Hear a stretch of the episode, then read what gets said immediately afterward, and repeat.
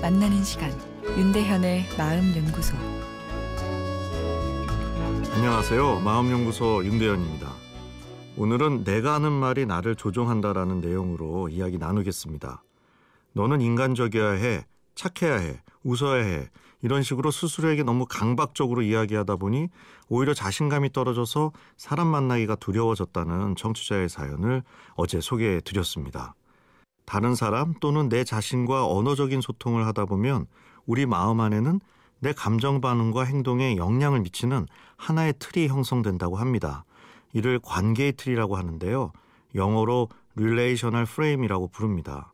이 용어가 어려운데요. 하여튼 이런 틀이 나도 모르는 사이에 자동으로 형성된다는 것입니다. 대표적인 예로 남자는 울면 안 돼도 하나의 틀이라고 볼 수 있습니다. 남자라면 어렸을 때 어른들로부터 이런 말을 들었던 기억이 있을 것입니다. 이런 단순한 문장으로 이루어진 언어의 틀이 마음에 남겨져서 우리에게 영향을 미치고 있다는 겁니다. 실제로 남자가 여자보다 더 울긴 하는데요. 그러나 남자가 여자보다 꼭 덜 울어야 하는 생리학적 이유는 딱히 없습니다.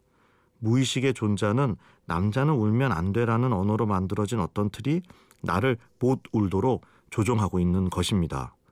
50대가 되니 눈물이 많아져서 우울증이 아닌지 고민하는 남성들이 적지 않습니다. 아, 그러나 우울증이 온 것은 아닙니다. 조정 능력이 약해지다 보니 원래 울고 싶은 마음이 터져 나오는 것 뿐입니다. 그간 참았던 울음이 흘러나오는 거죠. 누구에게나 행복은 삶의 중요한 목표입니다. 아, 그래서 행복이란 단어가 세상에 가득한데요. 그만큼 행복과 관련된 관계틀도 우리 무의식에 깊이 내재되어 있습니다.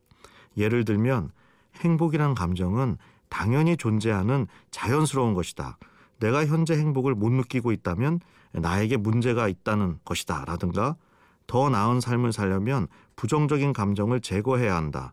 행복하기 위해서는 자신의 생각과 감정을 통제할 수 있어야 한다라는 말처럼 언어화된 행복에 대한 관념이 내 뇌의 틀, 프레임을 만들고 나에게 영향을 미치고 있는 거죠. 아, 물론 이 틀이나 프레임이 긍정적인 영향을 미치고만 있다면 상관없겠죠. 아, 그러나 실제로 행복하냐고 물으면 시원하게 대답하는 사람이 별로 없습니다. 왜일까요?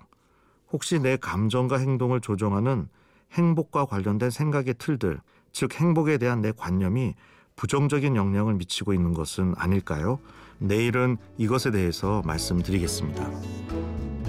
윤대현의 마음연구소 지금까지 정신건강의학과 전문의 윤대현 교수였습니다.